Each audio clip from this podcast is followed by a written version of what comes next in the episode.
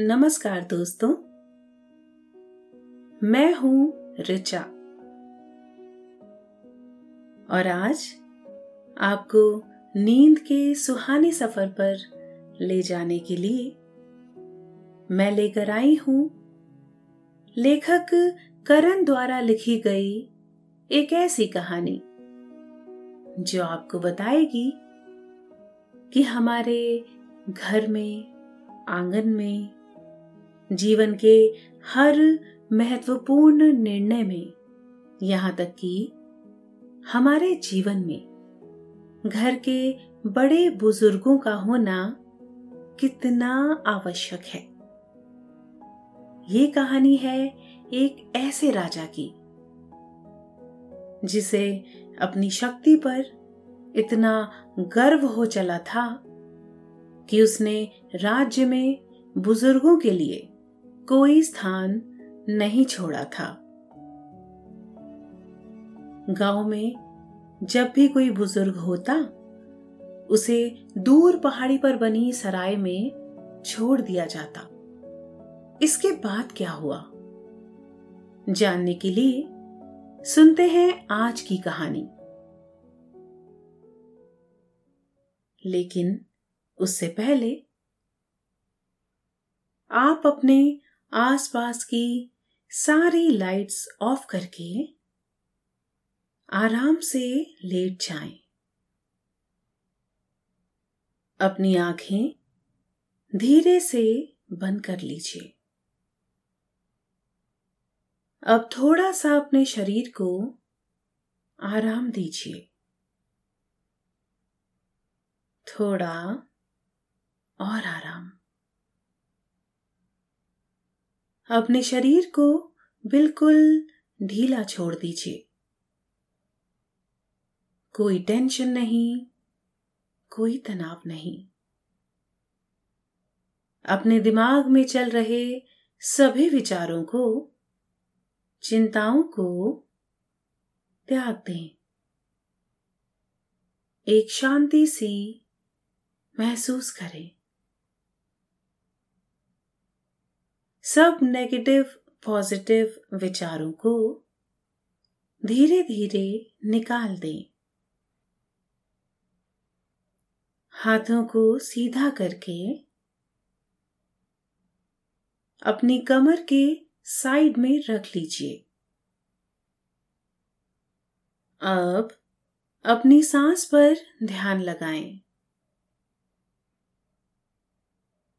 इसको धीमे या तेज नहीं करना है। बस ध्यान देना है कि कैसे वो आपके नाक गले में होते हुए आपके अंदर प्रवेश कर रही है और कैसे वो वापस गले और नाक के माध्यम से वापस निकल रही है।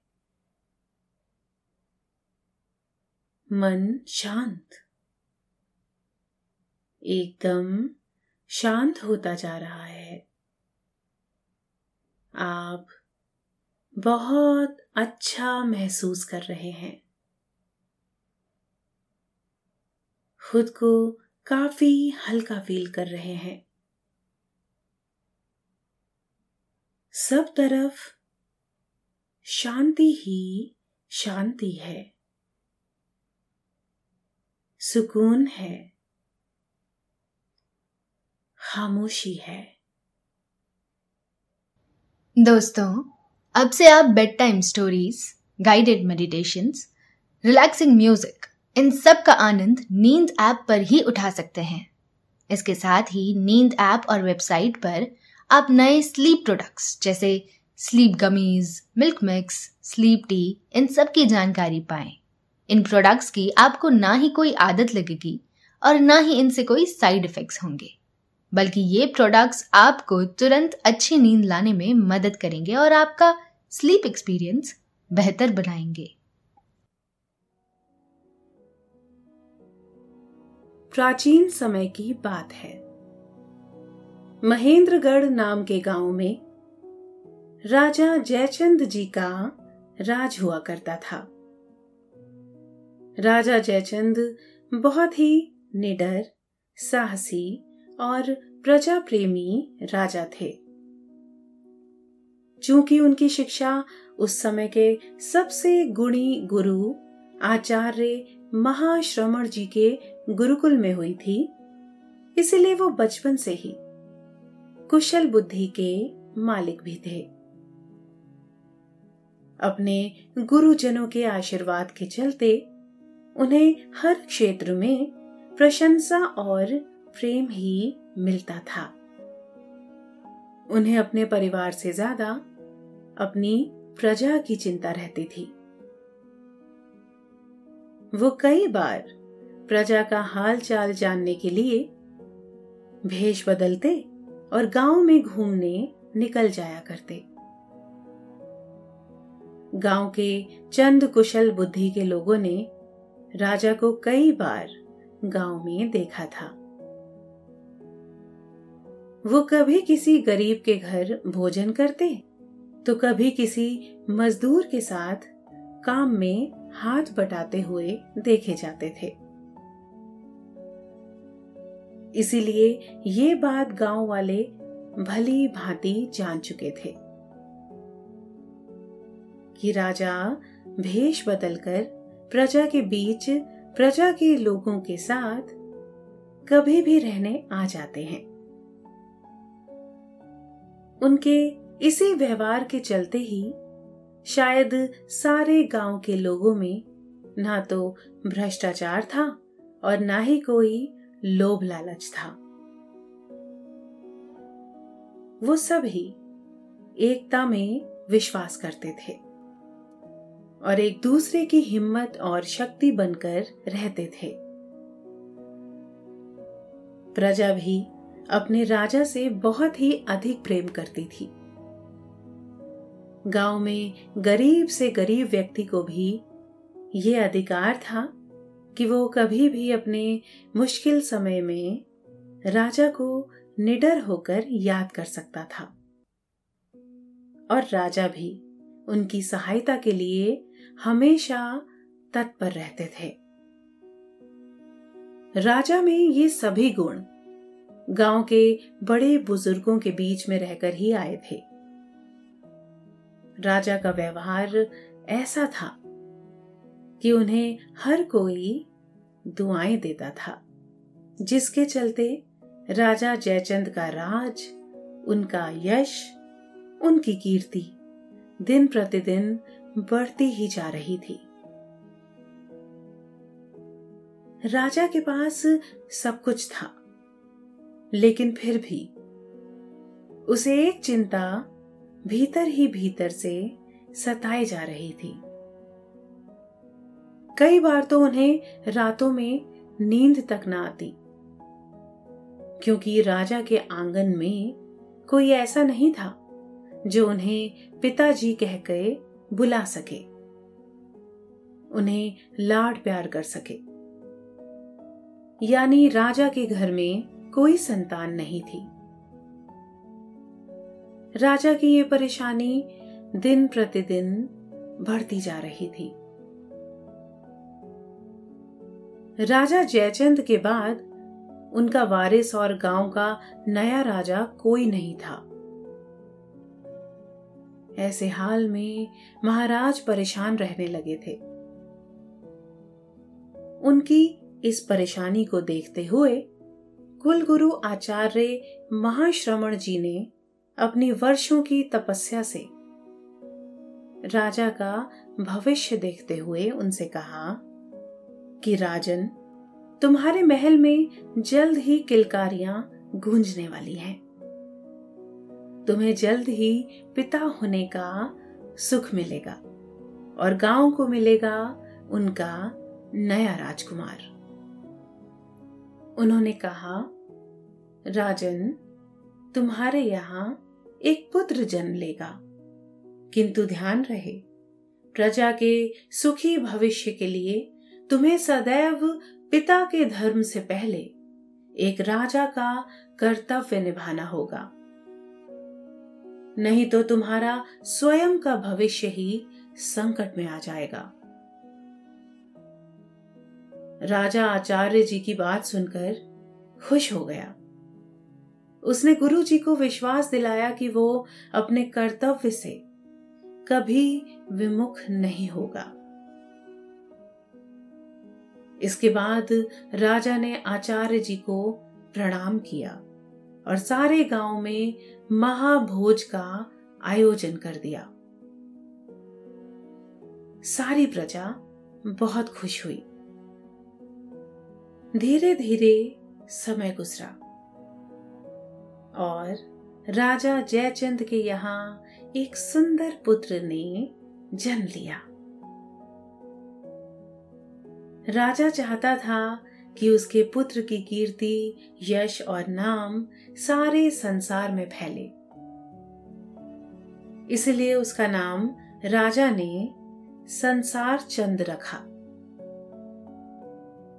संसार चंद के जन्म के साथ ही राजा का अधिकतर समय, जो प्रजा के साथ उनकी समस्याओं को हल करने में गुजारता था, वो अब पुत्र के हवाले हो चुका था। धीरे धीरे संसार चंद बड़ा हो रहा था और उसके पिता राजा जयचंद उसकी हर एक बात मानते ही चले जा रहे थे। एक दिन आचार्य जी ने राजकुमार को अपनी संस्कृति, शिक्षा और सभ्यता का ज्ञान देने के लिए राजमहल में न्योता भेजा। और राजा को लिखा, महाराज, राजकुमार संसार चंद की शिक्षा शुरू करने का समय आ गया है। उन्हें जल्द ही गुरुकुल भेजने की कृपा करें।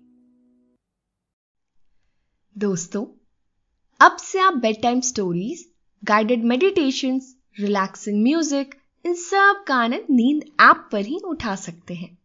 इसके साथ ही नींद ऐप और वेबसाइट पर आप नए स्लीप प्रोडक्ट्स जैसे sleep gummies milk mix sleep tea की जानकारी पाए। इन प्रोडक्ट्स की आपको ना ही कोई आदत लगेगी और ना ही इनसे कोई साइड इफेक्ट्स होंगे, बल्कि ये प्रोडक्ट्स आपको तुरंत अच्छी नींद लाने में मदद करेंगे और आपका स्लीप एक्सपीरियंस बेहतर बनाएँगे। राजा ने जब जाना कि उनके पुत्र की शिक्षा का समय शुरू हो चला है तो उन्होंने पुत्र को महान बनाने के लिए उसे आधुनिक शिक्षा का ज्ञान देने की सोची और उसे आधुनिक शिक्षा ग्रहण करने के लिए पश्चिमी देश में भेजना था।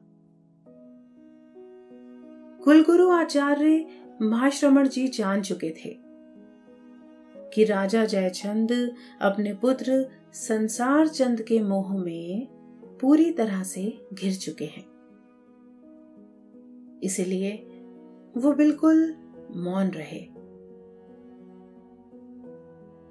आचार्य जी ने राजा के निर्णय का सत्कार किया और संसार चंद को सद्बुद्धि प्राप्त करने का आशीर्वाद दिया।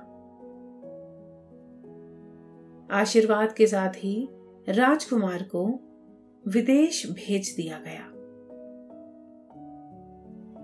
गुजरते समय के साथ बीस वर्ष हो चले थे। राजा जयचंद का पुत्र संसार चंद लगभग बीस वर्षों से अपने देश से दूर विदेश में था। राजा जयचंद जानते थे कि उनका पुत्र जब भी अपने राष्ट्र में वापस आएगा तो राज्य के लोगों के हित के लिए बड़े बड़े कार्य करेगा, जिससे विश्व भर में उनके कुल की ख्याति बढ़ेगी और मान मर्यादा का सम्मान होगा।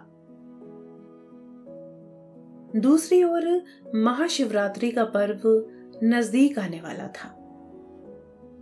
आचार्य महाश्रमण जी अपने शिष्यों के साथ जम्मू कश्मीर की पहाड़ियों में डेरा जमाए। बाबा बर्फानी के दर्शनों के लिए जा रहे थे। उन्होंने राजा जयचंद से भी बाबा बर्फानी के दर चलने की बात कही। लेकिन राजा अपने पुत्र संसार चंद के इंतज़ार में था।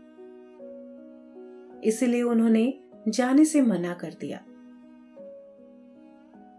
गुरु जी ने राजा को आशीर्वाद दिया और जम्मू कश्मीर की पहाड़ियों की ओर निकल पड़े। गुरु जी के जाने के कुछ ही दिनों के बाद राजा जयचंद जी के इंतज़ार के दिन समाप्त हो गए। उनका पुत्र विदेश से आधुनिक शिक्षा का ज्ञान पाकर अपने घर अपनी मिट्टी, अपने महल लौट आया था। राजा जयचंद पुत्र के आने की खुशी में बहुत खुश हुए और उन्होंने सारे गाँव को महाभोज करवा दिया। इसके अलावा अपनी खुशी ज़ाहिर करते हुए उन्होंने उसी समारोह में राज्य के अगले महाराजा के नाम की घोषणा भी कर दी। यानी प्रजा के सामने। ढोल नगाड़े के साथ निर्णय लिया गया कि राजा जयचंद के कार्यकाल पूरा होने के बाद राजकुमार संसार चंद उनकी गद्दी पर विराजित होंगे। चारों ओर राजकुमार संसार चंद और राजा जयचंद की जय के नारे लग रहे थे। दूसरी ओर, राजकुमार संसार चंद गाँव ज़रूर लौट आए थे। लेकिन विदेश में इतने साल रहने के बाद उन्हें गाँव रास नहीं आ रहा था। उन्हें गाँव की मिट्टी में प्रदूषण दिखता और हरे भरे खेत खलियान में अजीब तरह की संस्कृति। इसके अलावा उन्हें जंगल भी ज़रूरी नहीं लगते थे। कुएँ, तालाबों के पानी को वो अपने लिए पीने लायक नहीं मानते थे। इतना ही नहीं, उन्हें सबसे अधिक दिक्कत तो गाँव के बड़े बुज़ुर्गों से थी। उन्हें लगता था कि ये बुज़ुर्ग लोग पिछड़े वर्ग के लोग होते हैं। एक तो इनमें शारीरिक शक्ति कम होती है। दूसरा, इनका मस्तिष्क भी सही ढंग से कार्य नहीं करता। इसलिए गाँव के विकास के लिए इन्हें तो गाँव से कहीं दूर ही होना चाहिए। राजा जयचंद अपने पुत्र के इन विचारों से पूरी तरह अनजान थे। वो तो अपने बेटे के घर आने की खुशी में इतने खुश थे कि ऐसा प्रतीत होता था जैसे उन्होंने गंगा स्नान कर लिया हो। उन्हें अपने पुत्र से इतना प्रेम था कि उन्होंने समय से पहले ही आचार्य महाश्रमण जी की अनुपस्थिति में ही अपने पुत्र संसार चंद का राज्य अभिषेक कर दिया। और अपने कर्तव्यों को। अब महेंद्रगढ़ के नए राजा, संसार चंद के कंधों पर रख दिया। अगला दिन गाँव में जैसे एक उत्सव की तरह मनाया गया। सारे गाँव में महाराज संसार चंद जी की महानता का गुणगान हुआ। राज अपने हाथ में आते ही संसार चंद ने अपनी योग्यता के अनुसार कई महत्वपूर्ण निर्णय लिए। उन्होंने सबसे पहले तो अपने दरबार के सभी मंत्रियों को पुनः चयन किया और नौजवान लोगों को दरबार में बड़े बड़े पदों पर आसन दिया। इसके बाद उन्होंने बिना किसी से परामर्श किए गाँव की सरहद के चारों ओर एक बड़ी सी दीवार बनवाई। वो ऐसा क्यों कर रहे थे, कोई भी नहीं जानता था। जिस तरह समय धीरे धीरे अपनी गति चल रहा था, ठीक उसी तरह महाराज भी नए से नए निर्णय ले रहे थे। दोनों भविष्य में क्या रंग दिखाने वाले थे? इसकी तो कल्पना करना भी असंभव था। राजा संसार चंद ने जंगल के पार, दूर पहाड़ी पर एक बड़ी सी सराय बनवाई। और फिर उन्होंने एक ऐसा ऐतिहासिक निर्णय प्रजा के सामने लिया, जिसे सुनकर गाँव के सभी लोग हक्के बक्के रह गए। उन्होंने घोषणा की कि आज के बाद इस गाँव में कोई भी व्यक्ति साठ वर्ष से अधिक आयु वाला नहीं रहेगा। जैसे ही किसी भी व्यक्ति की आयु इकसठवें वर्ष में प्रवेश करेगी, उसके घर वालों को स्वयं उसे जंगल से पार दूर पहाड़ी पर बनी सराय में छोड़कर आना होगा। यदि किसी ने ऐसा नहीं किया या कोई भी बुज़ुर्ग गाँव में दिख गया तो उसे अपराध समझा जाएगा। जिसके चलते अपराधी के सारे परिवार को दंड दिया जाएगा। राजा ने कहा कि अगले एक महीने के भीतर गाँव के सभी बड़े बुज़ुर्ग लोग इस गाँव को छोड़कर दूर पहाड़ी पर बनी सराय में चले जाएँ। राजा के इस निर्णय से सारी प्रजा काँप गई और सभी बड़े बुज़ुर्ग बहुत दुखी और निराश हुए अब नए नियमों के अनुसार सभी लोग धीरे धीरे अपने घर के बड़े बुज़ुर्गों को पहाड़ी पर बनी सराय में छोड़ रहे थे इस निर्णय से पुराने राजा जयचंद को बहुत बड़ा झटका लगा। क्योंकि राज्य के जिन बड़े बुज़ुर्गों को वो राज्य का मूल धन समझते थे, अब उन्हें उन्हीं के राज्य से निकाला जा रहा था। पूर्व राजा जयचंद ने अपने बेटे संसार चंद को बहुत समझाया कि वो जो कर रहा है किसी अपराध से कम नहीं है। लेकिन नए राजा ने अपने पिता की एक ना सुनी, जिसके चलते धीरे धीरे गाँव से सभी बड़े बुज़ुर्ग दूर पहाड़ी पर बनी छोटी सी सराय की ओर पलायन कर रहे थे। राजा के पिता, यानी पूर्व महाराज जयचंद, एक माह के बाद अपने इकसठवें वर्ष में प्रवेश करने वाले थे। वो इस बात से बहुत डरे हुए थे कि अब उनके साथ क्या होगा। वो सोच रहे थे कि क्या उन्हें भी गाँव से बाहर जाना पड़ेगा या उनका बेटा अपने पिता का लिहाज करेगा।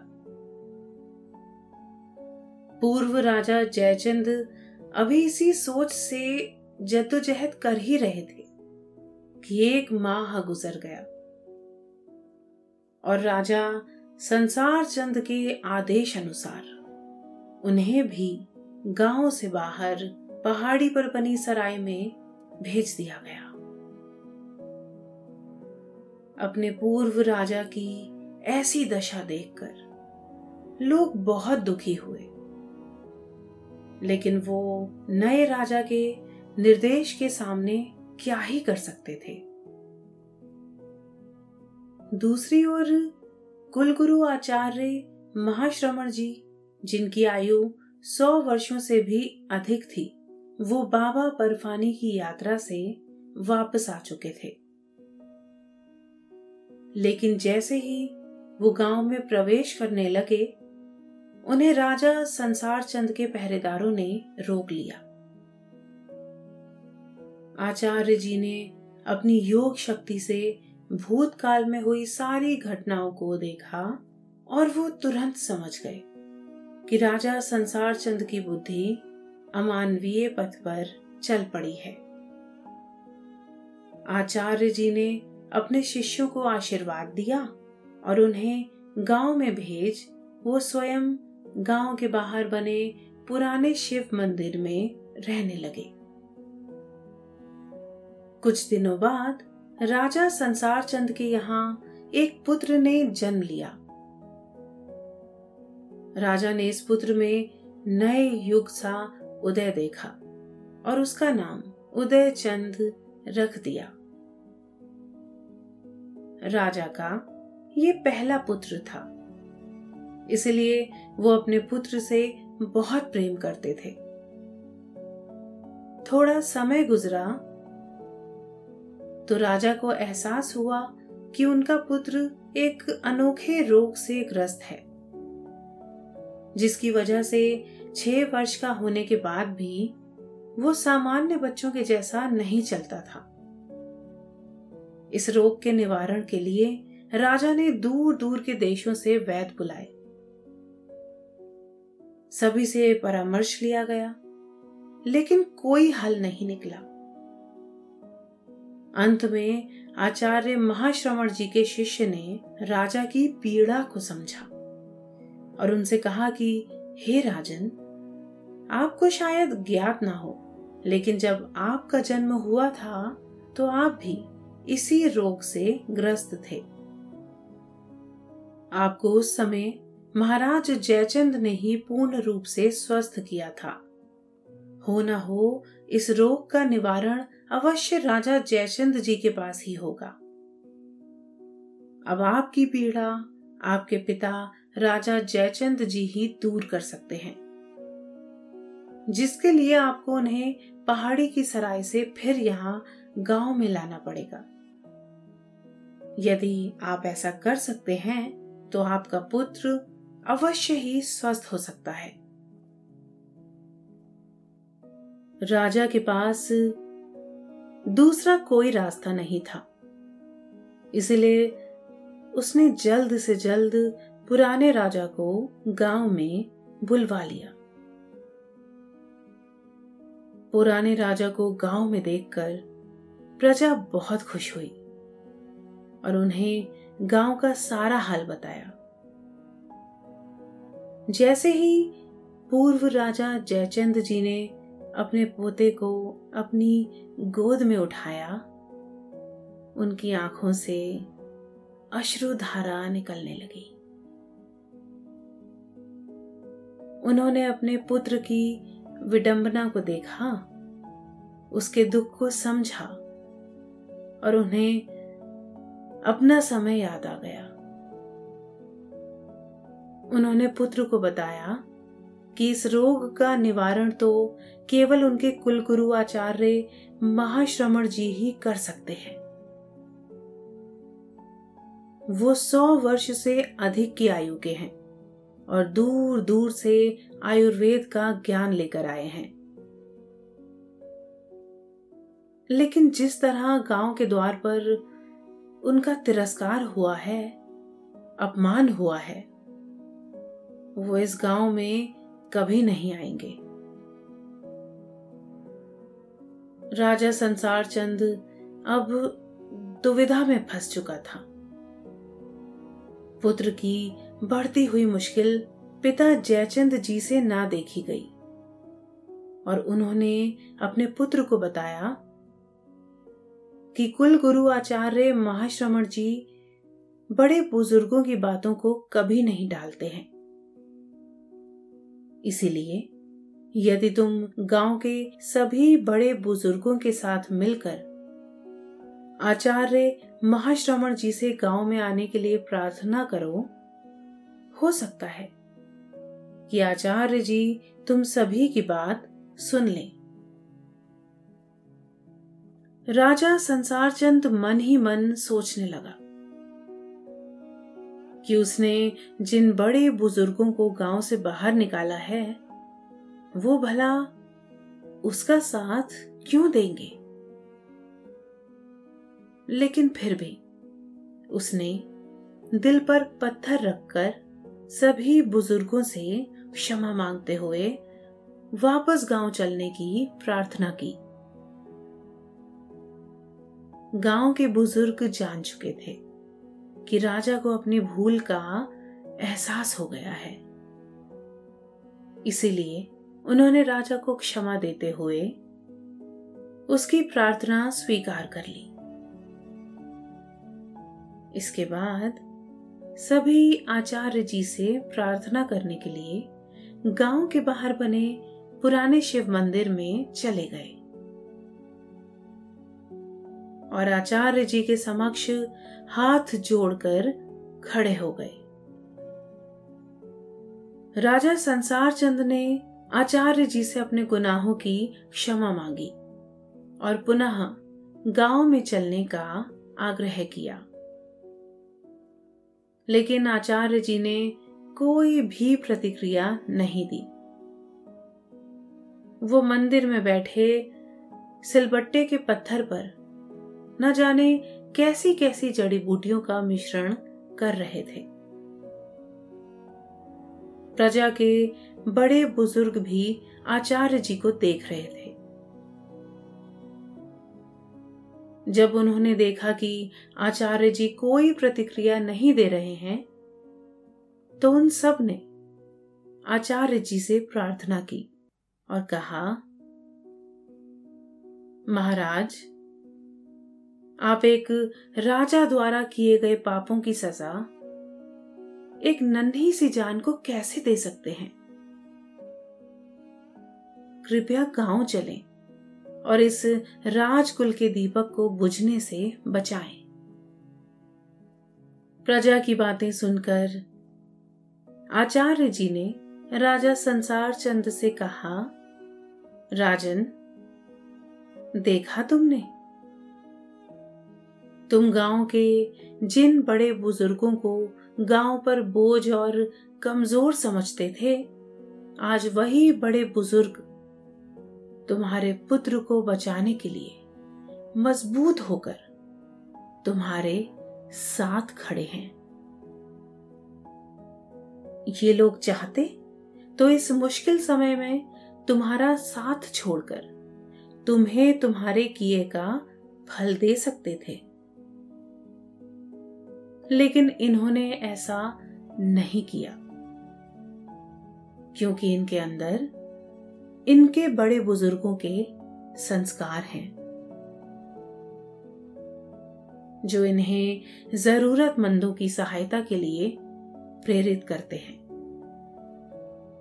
आज तुम्हारे पास सब कुछ है, लेकिन संस्कार नहीं है।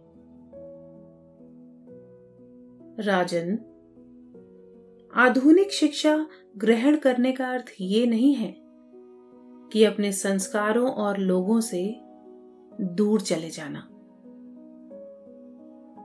आचार्य जी ने कहा, मैं तुम्हारे पुत्र को जल्द ही निरोगी कर दूँगा। लेकिन उसके लिए तुम्हें वचन देना होगा। कि आज के बाद तुम ऐसा नहीं करोगे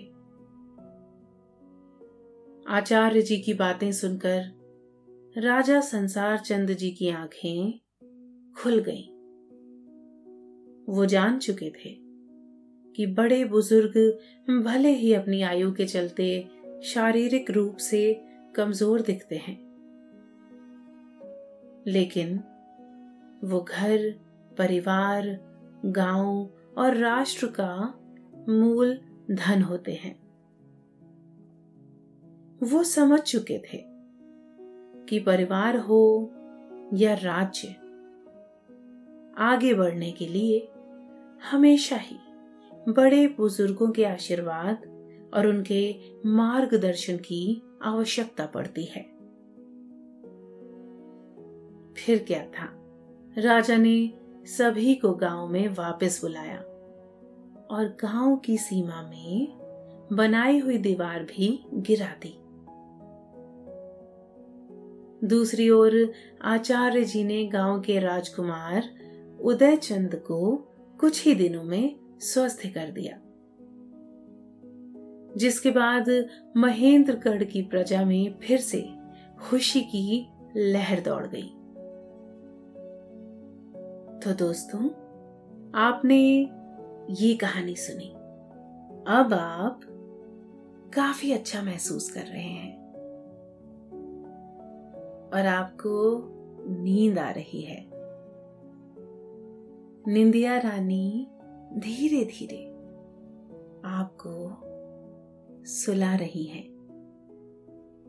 आपकी आँखें भारी हो रही हैं।